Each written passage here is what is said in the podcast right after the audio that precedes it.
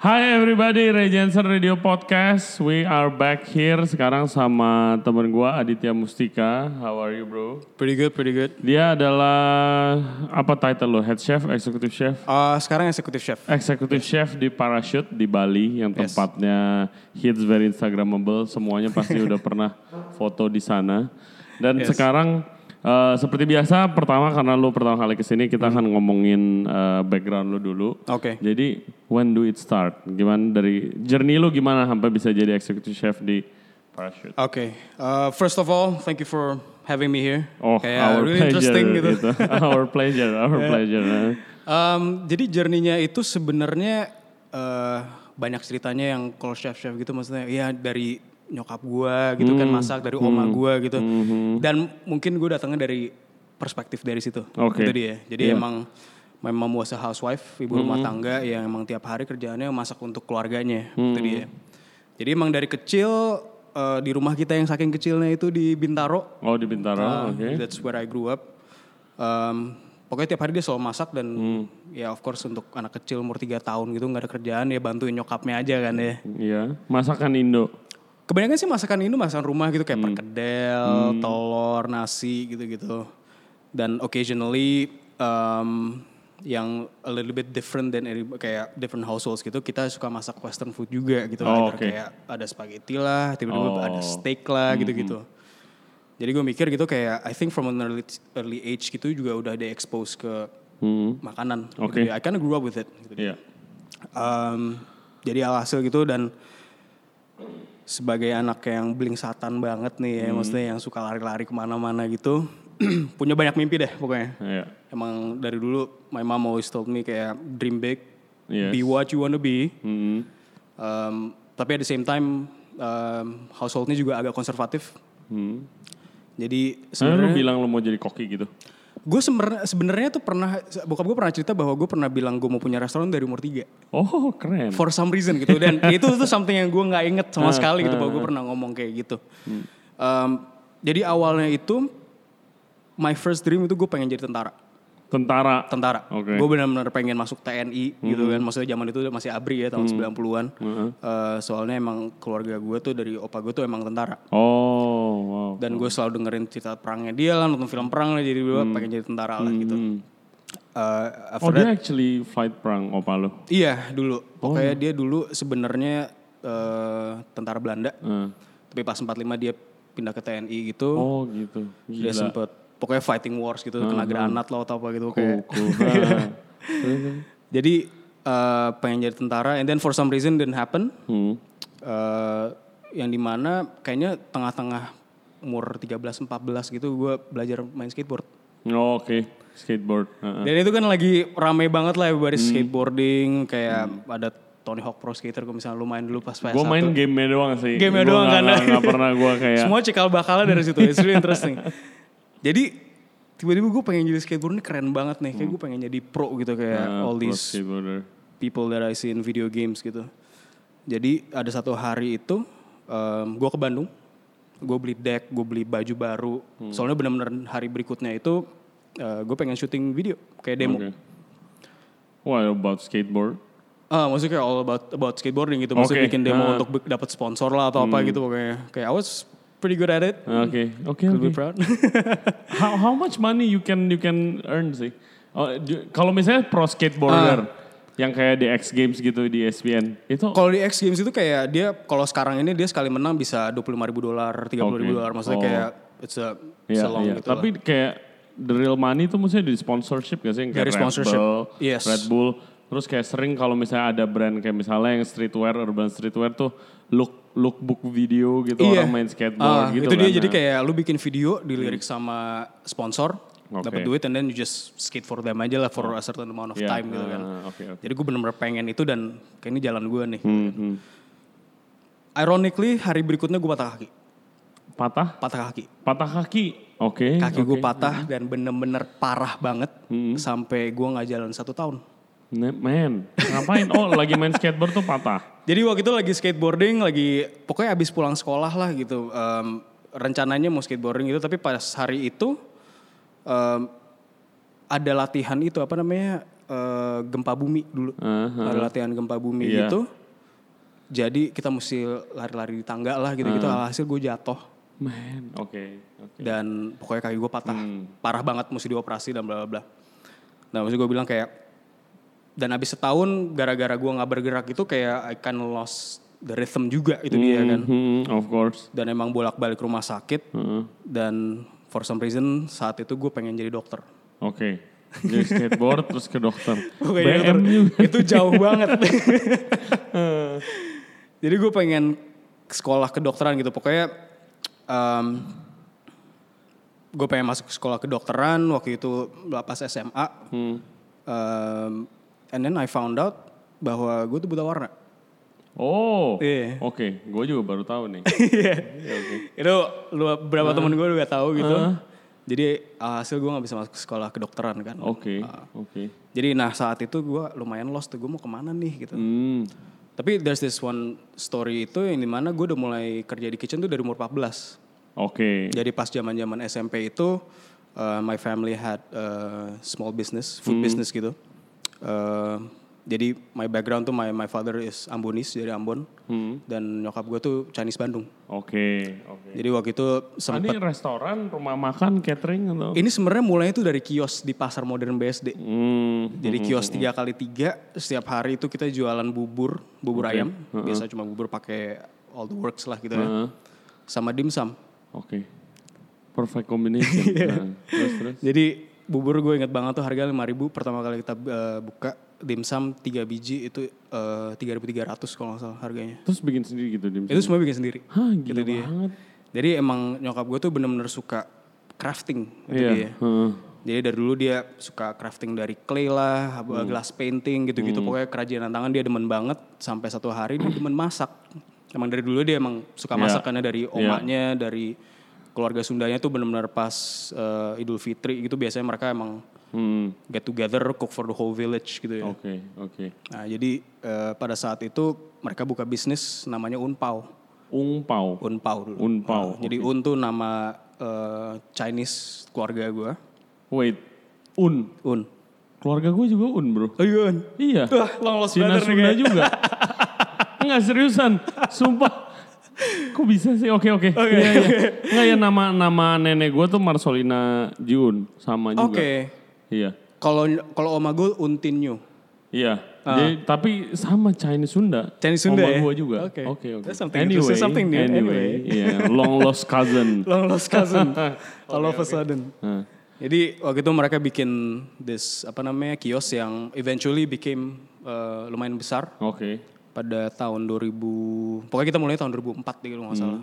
Pas gue umur 12, umur 13 14 tuh mulai kerja di kitchen bikin bumbu.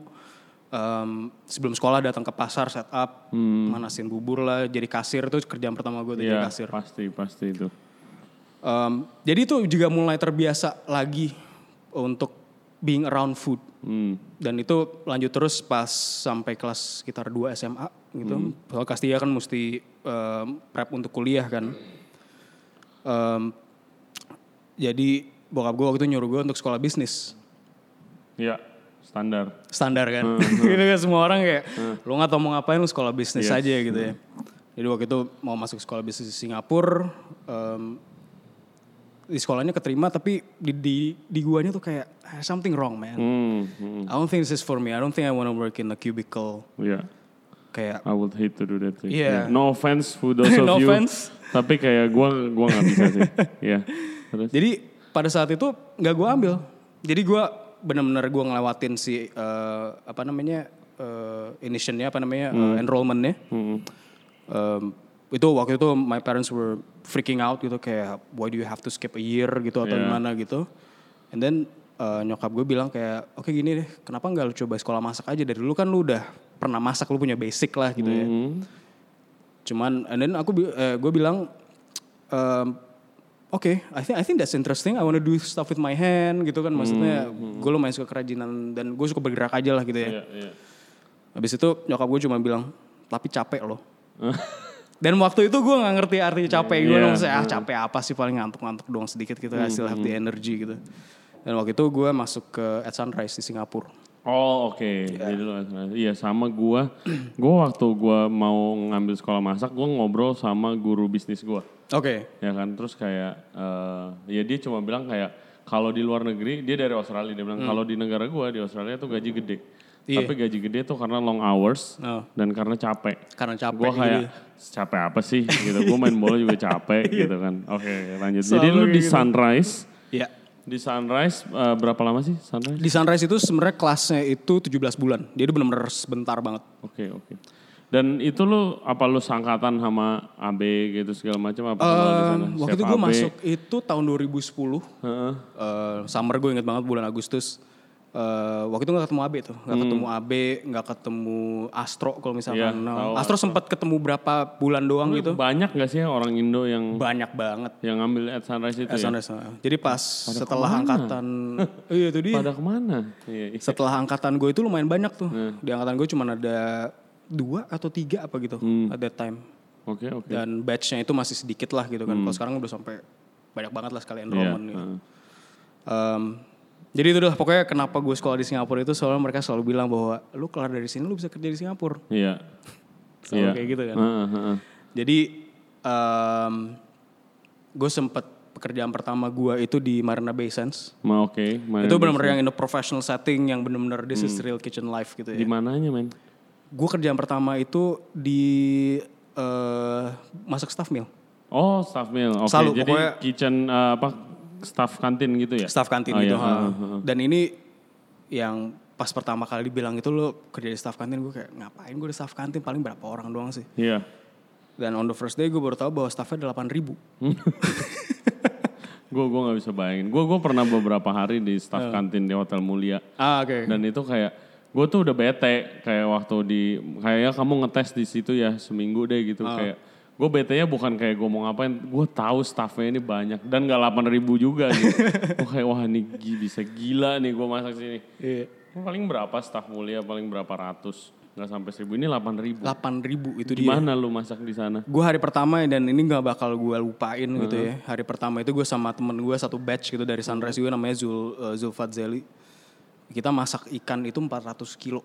nice ikan apa Itu tuh red snapper. Eh, Udah di udah dipotongin sama butchery gitu kan. Jadi lu tinggal tepungin, eh, telorin, tepungin, and then di fry. oh ini goreng toh Digoreng Oke. gitu pokoknya kayak di depan fryer itu bener-bener 8 jam, 8 sampai 9 mungkin 10 jam, I don't really remember. Pokoknya itu pekerjaan pertama gue gitu. Dan orang tua gue nanya gitu kayak, eh gimana hari pertama kerja seru nggak? gue diem aja tuh. Wah gila sih. Iya pasti shock sih. Ah, shock dari gitu. dari lu mau lu mau sekolah di apa pun di mana pun sekolah masak, is kayak lu nggak bisa prepare badan lu sih. Iya. Mungkin kalau otak pengetahuan bisa, tapi Bisa. kayak badan lu nggak bisa di prepare buat professional kitchen lifestyle sih. Itu dia. Badan lu tuh iya. Dan ini bener-bener kayak dicemplungin gitu kayak ketusuk apa namanya tulang ikan lah gitu-gitu kegoreng lah tangannya kayak kena heat gitu-gitu kaget lah gitu ya. Tapi kayak I said to myself if you keep doing this uh, I think you're gonna make it. I think you will make it. Oke. gitu. Hmm. Soalnya kan kita kan pas sama pas zaman itu kan lagi mar kayak banyak banget kayak Gordon Ramsay baru naik kita baru tahu gitu-gitu kayak cooking shows gitu-gitu. Oke oke. Dan selalu dikelabui oleh kayak jadi chef keren lo kayak gini lo bisa marah-marah lah gitu-gitu. Iya. Iya. And then my first day was that's not the case man. Hmm, hmm. Gila. Jadi pas di situ pokoknya again muter-muter ke Iya. bangket lah ke this kitchen that kitchen gitu. Um, and then gue ketemu mentor gue yang pertama. Jadi waktu itu um, salah satu instruktur gue selalu bilang gitu kalau misalkan mau kerja you wanna get better selalu cari mentor. Iya, find a mentor. Yes. itu dia. Siapakah dia orangnya? Eh, sorry, Dit. Ah. Rada dekat ke mic. Oke. Iya. sip. Terus? Uh, mentor pertama gue itu namanya Saiful Effendi Bit Sabtu. Dia orang uh, Malaysian Singaporean Hmm. yang istrinya orang Indonesia. Oke. Jadi dia bisa ngomong bahasa Indonesia. Hmm, hmm, hmm. Jadi for some reason mungkin gue intern pertamanya yang orang Indonesia. Jadi uh, we kinda get along together really really close itu kayak sampai uh, dia datang ke graduation gue lah dan maksudnya ketemu sama keluarga gue gitu kita lumayan deket lah gitu. Um, dan dia adalah orang pertama eh, orang pertama yang ngasih gue buku French Laundry. Oh my god, iya. gua gua pu- gua punya tuh buku tuh. Buku yang biru itu yang saking beratnya gitu Iya, lu iya. nggak mau bawa ke mana-mana kan. Tapi keren banget sih itu. Itu buku. keren banget. Keren itu banget. pertama kali gue liat kayak, oh lu bisa kayak gini di makanan Hmm, ya gitu. iya. Maksudnya you can have these kind of details di dalam makanan gitu-gitu. For uh, the viewers and listeners, French Laundry ini restoran legendaris fine dining Yes. and award winning di Napa Valley. Napa Valley, Di yes. Napa Valley di US. Uh, chefnya namanya Thomas Keller yang bukunya keren banget. Hmm. Bukunya dan keren banget. Dan itu salah satu buku pertama yang kayak wah gila gue harus punya nih lu harus Iya. lu harus beli ini buku gitu kan kayak keren. Oke. Lanjut lanjut lanjut. Pokoknya itu keren banget. Kayak gue buku itu buku gue baca tiga kali atau empat kali pokoknya dari from start to finish gue amazed banget bahwa ada oh ini ada dunia ini nih. Iya. Gitu. Dan gue waktu itu gue beli buku itu waktu gue deket-deket baru lulus juga. Nah, Terus kayak gue nggak pernah belajar ini di, iya di sekolah gitu nggak iya, pernah di diajarin sekolah, kayak nggak gini. ada gitu. Makanan ini tuh apa gitu. Iya. kan. Iya, iya. Dan itu pengen explore banget gitu kayak kok cakep banget sih nih dari mana sih gitu. Jadi itu yang pertama kali tweaking bahwa kayak I wanna do more gitu kayak I wanna do something different itu dia. Iya. Um, dan dia juga ngasih gue buku Alinea Hmm. yang berat juga yang nggak gue bawa ke mana-mana gitu. Gue sampai sekarang gue baca tuh buku gue belum ngerti. Iya, ya. Kemarin gue bilang sama Hans, gue ada buku gue nggak ngerti, gue baca, gue beli doang tapi kayak gue nggak ngerti. Iya. Ada satu sa- ada satu waktu ya gitu oma gue gitu kan kayak tahu gue cooking school gitu ya. Habis itu dia ngeliat buku Alinea gue gitu. Habis itu dia baca-baca wah nih cakep banget nih. Hmm. Habis itu dia cuma nulis memo gitu. Dia tolong masakin ini em, Jumat depan. Hmm. Dan dia taruh di salah satu resepinya gitu ada watermelon and prawns atau pakai nggak salah gitu. Terus gue bilang sama oma gue, Oma, aku nggak ngerti nih baca buku apa. Iya. Ini bukan masak memasak kayak gitu itu dia. Kalau mau dengar Alinea tuh restorannya kayak apa, Yes. eh, kita udah pernah ngobrol sama alumni sana, Hans, Chef Hans, bisa dikasih nanti kita kasih linknya Yes. di situ. Oke oke. Lanjut lanjut lanjut. Dan lu di Singapura total lu berapa lama? Singapura gue total 2 tahun. Dua tahun. Dua tahun, Habis ah. itu ke, Abis itu gue sempet kerja di di Bibistro Daniel Bulut. oke, di Bibis yang di Singapura. Yang ya? di Singapura. Ah, Oke. Itu dia yang di Mais itu tuh. Iya. Um, jadi waktu itu mereka baru mau buka tuh ada tiga celebrity chef restaurant tuh ada satunya Wolfgang Puck, Iya. satu lagi Mario Batali, satu lagi si Didi kan itu dia. Dan gara-gara mindset gue tuh gara um, masih di French Laundry gitu kayak I gotta do French food gitu kan. Iya. Jadi gue apply ke sana dan hasil diterima untuk uh, training lah di situ ya masih Iya. part of the school. Ke Daniel Bolutnya ke sana gak sih? Daniel Bulutnya sebenarnya dia paling in my tenure di situ sekitar 8 sampai 8 bulan sampai setahun gitu paling cuma dua kali. Oh dua kali Ah. ke sana. Chefnya di sana itu masih Stefan Istel. Itu kayak yang satu pertama, oh he's really French. Kayak I really love him kayak bener-bener soldier style gitu. gue pernah dilempar daun sama dia. Lempar apa? Dilempar daun. Daun. Daun. Oke oke. Jadi kayak mungkin ada beberapa orang dilempar panci. Iya. Lu masih oke. Gue baru mau ngomong, gue dilempar panci sama frying pan. iya. Ini daun cuman kayak prap gitu tapi kayak sebenarnya nusuknya di hati Nancep kan. gitu. Nancepnya di hati Daunnya itu dia. nancep. Eh, Gue kerja di situ dan salah satu experience yang paling eh, mengesankan itu pas tahun baru tahun 2011. mm, Itu one of the busiest nights yang gue pernah kerjain gitu. Gue di cold section of course, everybody was in the cold section. Um, kalau nggak salah itu satu malam 500 packs, 500 covers. Heeh. Benar-benar tuh gue ngerasain si doketnya tuh 2 sampai 3 lapis. Hmm, hmm, hmm. Tapi yang gue lihat pada saat itu bahwa si Stefan ini dia bisa kontrol segitu bagusnya bahwa itu kayak airport jadi. Oke. Gila tuh benar-benar Iya trafficnya tuh kayak nggak berhenti. controller Heeh. gitu ya. Iya. Dan yang sebenarnya bikin panik itu dia bener-bener di depan gua gitu kan. Hmm. Jadi kayak, woi, you gotta do your best man. Gitu. Oke oke gila. sih. Ya 500 mungkin buat viewers yang kerja di hotel atau di catering Iya, mungkin itu sedikit. Tapi ini restoran fine dining jangan lupa. Iya. Oke 500 sih gila sih. 500 lumayan gila sih. Itu sekitar hampir 2000 plate dalam semalam mungkin itu dia. Jadi kayak, itu pas tahun baruan pula. Jadi um, after service kita dapat champagne jadi kayak was nice gitu. Tapi for the next three days tuh kita kehabisan makanan, ingredients. Oke ya karena semuanya udah di. Karena semuanya emang udah pakai that night dan waktu itu kayak ada sous chefnya si Brice um, dia selalu panggil gue tuh Rene. For, some reason dia panggil gue Rene dia gak bisa pronounce nama gue Aditya gitu kan. Saya bilang lu pernah training di hotel kan? Pernah oke. Lu ke butchery sekarang lu cari strip loin lu ambil lu bawa aja. Lu ditanyain kalau misalnya lu kepergok lu bilang aja lu salah ngambil. Nah. Soalnya itu bener-bener hari itu tuh nggak ada daging sama sekali. Damn. Oke itu ya itu whatever whatever we do eh, pokoknya harus ada aja Harus makanannya. ada Ya, aja, ya, the ya. show must The go show on. must go on ya itu dia. Harus itu itu no exception lah gitu kan. Tapi maksudnya kayak pro, um, lo pernah di Paris juga gitu Iya. kan, and then kayak emang these these chefs tuh bener-bener kayak you gotta have it, you gotta have it. Iya, bener kok di Paris gue gue inget berapa beberapa kali kayak ya gue disuruh ke restoran sebelah lah, gue Hmm. suruh nyogok, gue suruh kasih stewardnya duit buat ngambilin apa Chateaubriand gitu Ah. kayak gitu beberapa kali ya karena ya yang tadi the show must go The on. show must go on Gitu. gitu, dan apalagi no udah reputasi restorannya sebesar itu Nah itu dia. gitu loh. Ap- Walaupun maksudnya pas mungkin New Year's Day atau misalkan itu kan mulai low season mungkin nggak serame itu tapi kayak Iya. Iya, you bener. gotta maintain your standard. Iya benar, benar, benar, benar. Oke, DB, DB Bistro. Habis itu nih list gue masih banyak. Lu pernah kerja di Bali, Paris, Jakarta juga. Habis dari Singapura lu ke mana nih? Jadi abis dari, Singapura gue ke Jakarta sebentar. gue kerja di restoran. eh, per- job pertama gue tuh di restoran namanya Movina.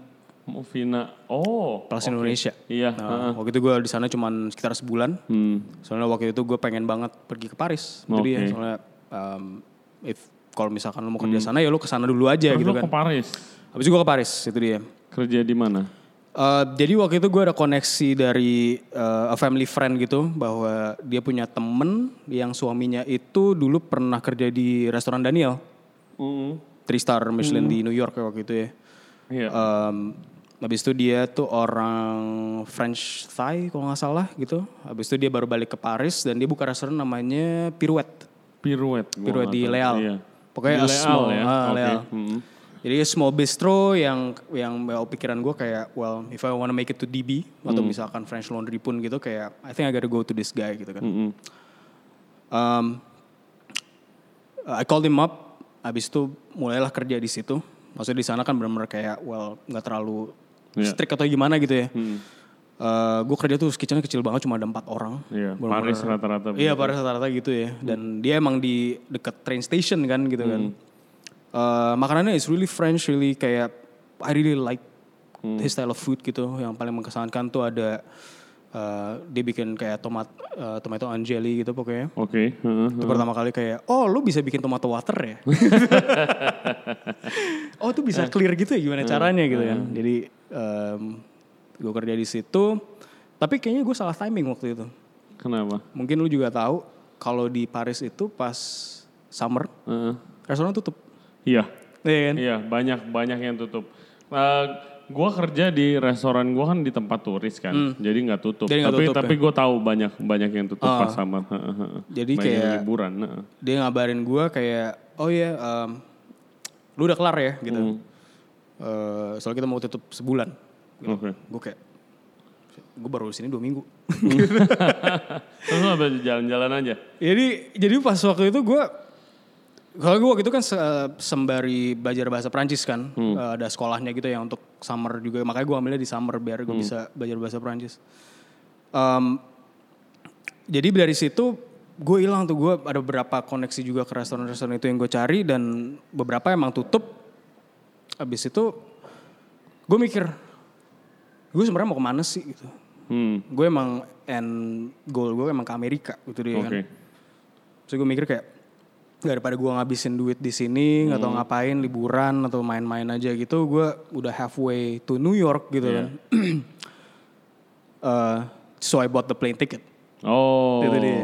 Oke oke oke. jadi kayak in the middle of it gue ke Amerika eh, and then called up salah satu eh, family friend kita yang dulunya chef juga dulu dia chef di em, Sheraton Bandung Oke, Seraton Bandung. sama chefnya tuh Albert Tan Albertan. Albertan dia sempat jadi executive sous chefnya di kalau nggak salah di Shangri-La dulu recently. Hmm, dia baru pindah ke eh, Myanmar kalau nggak salah gitu, Hmm. satu grup juga. Jadi dia udah kerja di sana, habis itu dia kerja di restoran namanya Todd English. Todd English. Todd English Oke. Olives, itu dia. Habis itu Iya, dia- iya, iya. gue tahu tuh.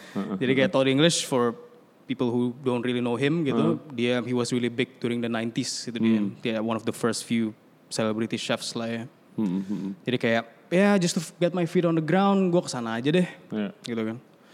Jadi gue nyampe sana, tinggal di Queens. di daerah namanya Elmhurst tuh isinya orang Indonesia semua. Kalau misalkan Oke. lu pernah ke sana tuh kayak kayak lu jalan-jalan tuh dengar-dengar orang ngomong bahasa Indonesia, bahasa Jawa. Oh, Itu gitu. interesting, ha. Gila. Lu ke supermarket ada Indomie, ada kecap bango. Hmm. Em, jadi gue kerja di sana, itu pertama kali gue kerja 20 jam straight. Man, oke. That was hard. Iya, Tapi you keep 20 on jam going. ya. Iya. Ngapain aja? Lu di sana tuh sebagai stagiar atau lu Um, langsung work sih? Jadi di sana eh, gue emang minta pekerjaan, emang minta dibayar gitu, jadi kayak emang under the table aja lah. gitu. Oh, oke. Iya. Jadi gue di sana hampir setahun Heeh. eh, kerja, money was good, Hmm. kayak 5 dolar lah Iya, gitu-gitu ya. course. Dan per jam lagi kan? Dan per jam pula gitu Iya. Ya. gue cuman takut kalau misalkan if I get in trouble gitu gue mesti di depor atau apalah gitu kan. Hmm. Um, and then I, I had a chance yang gue benar-benar ngomong sama salah satu executive chefnya gitu kayak can you sponsor me gitu maksudnya gue pengen di sini secara legal dan um, I really like to be here gitu kan just to get my foot on the ground supaya gue bisa ke waktu itu kan EMP baru mulai juga Heeh. uh, Grand Prix Tavern lagi gede-gedenya juga mau Fuku lagi Enggak. holding down the whole town gitu kan Besok kayak oke we can do that for you. Eh, namanya nama chef itu Bobby Griffin gue inget banget sama chef Aviv. Eh, abis itu dia bilang oke kalau misalkan lu bikin visa lu mesti pulang dulu kan? Untuk bikin dari sini we'll give you a sponsorship letter abis lu eh, abis lu balik sini aja lagi. Pas gue balik ke Indonesia and then I found out there's a problem in the group kayak gimana gitu and then orang-orang yang responsible for my sponsorship dipecat Oh, man. Oke, oke. itu heartbrokennya sama mati yang di mana kayak wah gue gak bisa balik sana lagi gitu kan Ada aja ya. ada Iya, aja gitu iya. kan Jadi lu abis itu lu nggak bisa balik lagi, lu stay di sini. Dan abis itu apa nih? Bali berarti. abis itu gue mikir eh gue langsung mulai kerja aja deh gue gak bisa nunggu-nunggu untuk apa-apa lagi gitu Hmm. and then gue dengar tentang chef Chris Salans Iya. Dan bahwa dia kerja di French Laundry juga gitu jadi kayak oh ini bisa jadi link gue ke sana ya gitu ya. And then gue mulai kerja untuk dia itu dia. Oke. dan Di itu Mosaic dong di mozaik dulu Oke. di mozaik ubud Eh, gue di sana sekitar setahun. Hmm. Eh, di Ubud was really different dari tempat-tempat di mana gue kerja gitu itu pertama kali em, apa ya fine dining in the middle of nowhere gitu kan. It's really interesting tentang di mana dia ngelihat eh, ingre- Indonesian ingredients gitu Iya. gitu iya. Gimana sih dia di kalau kerja krisalan pasti banyak yang penasaran. kan? alumninya banyak banget sih itu dia yang pernah kerja sama dia Eh, Chris is a perfectionist Heeh. pastinya dan he's really creative in making dishes gitu-gitu.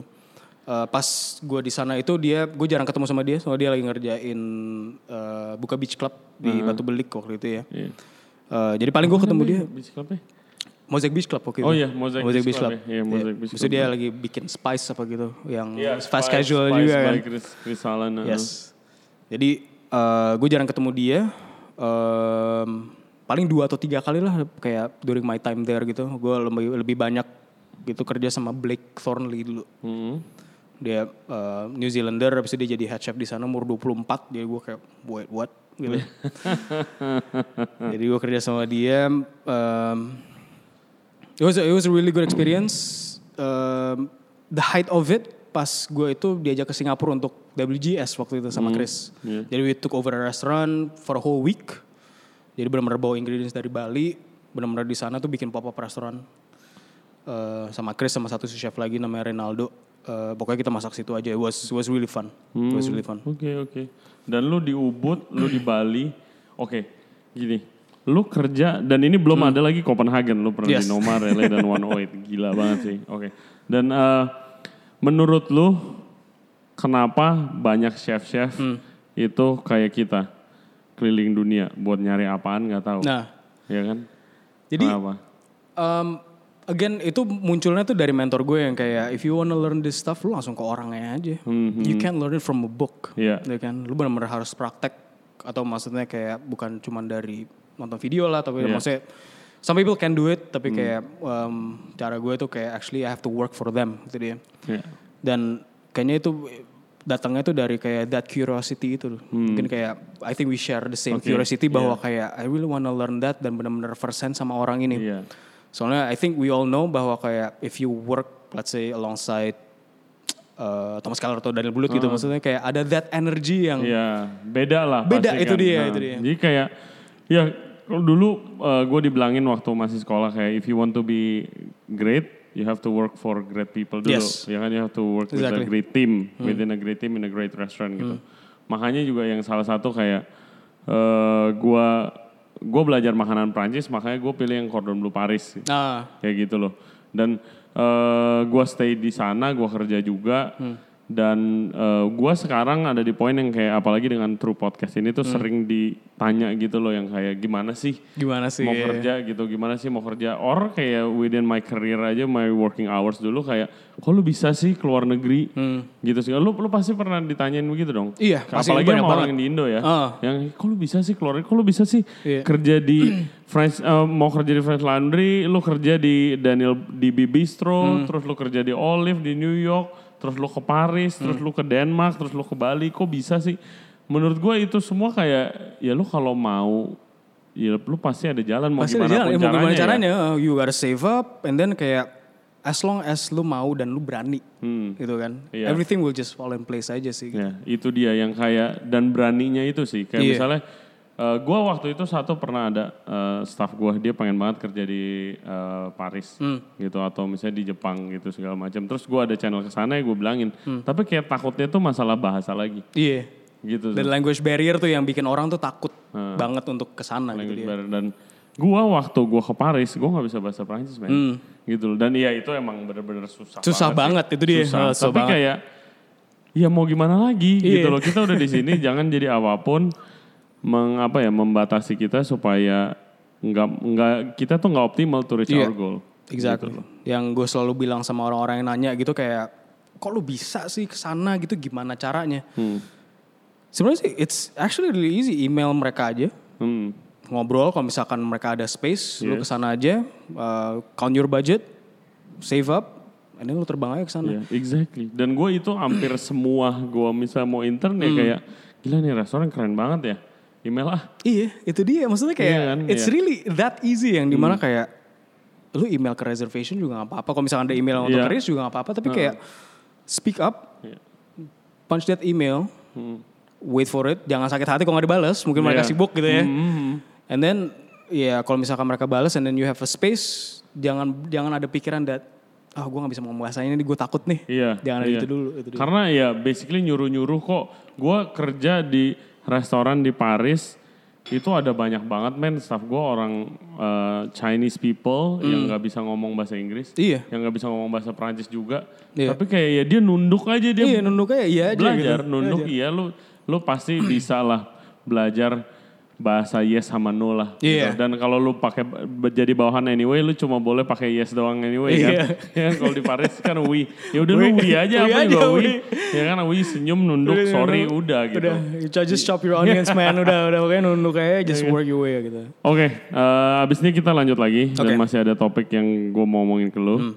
Eh, guys, thank you very much for listening to our podcast. Tadi Thank udah you. belajar sama eh, Adit, pengalamannya semua di seluruh dunia dan semuanya bisa. Apalagi kalau di restoran di Jakarta, misalnya Yes. ada dan masih di Indonesia, misalnya mau ke Lokavor, ketok aja tuh restorannya, datang ke Iya. Bali, ketok restoran kalau nggak dibalas emailnya, tanya minta kerjaan. Udah kerjaan, di show Kalau kalau mau berkorban, contoh mau dibayar rendah ataupun kayak kita pasti pernah kerja, lu pasti Hmm. gue yakin pernah kerja nggak dibayar, Iya.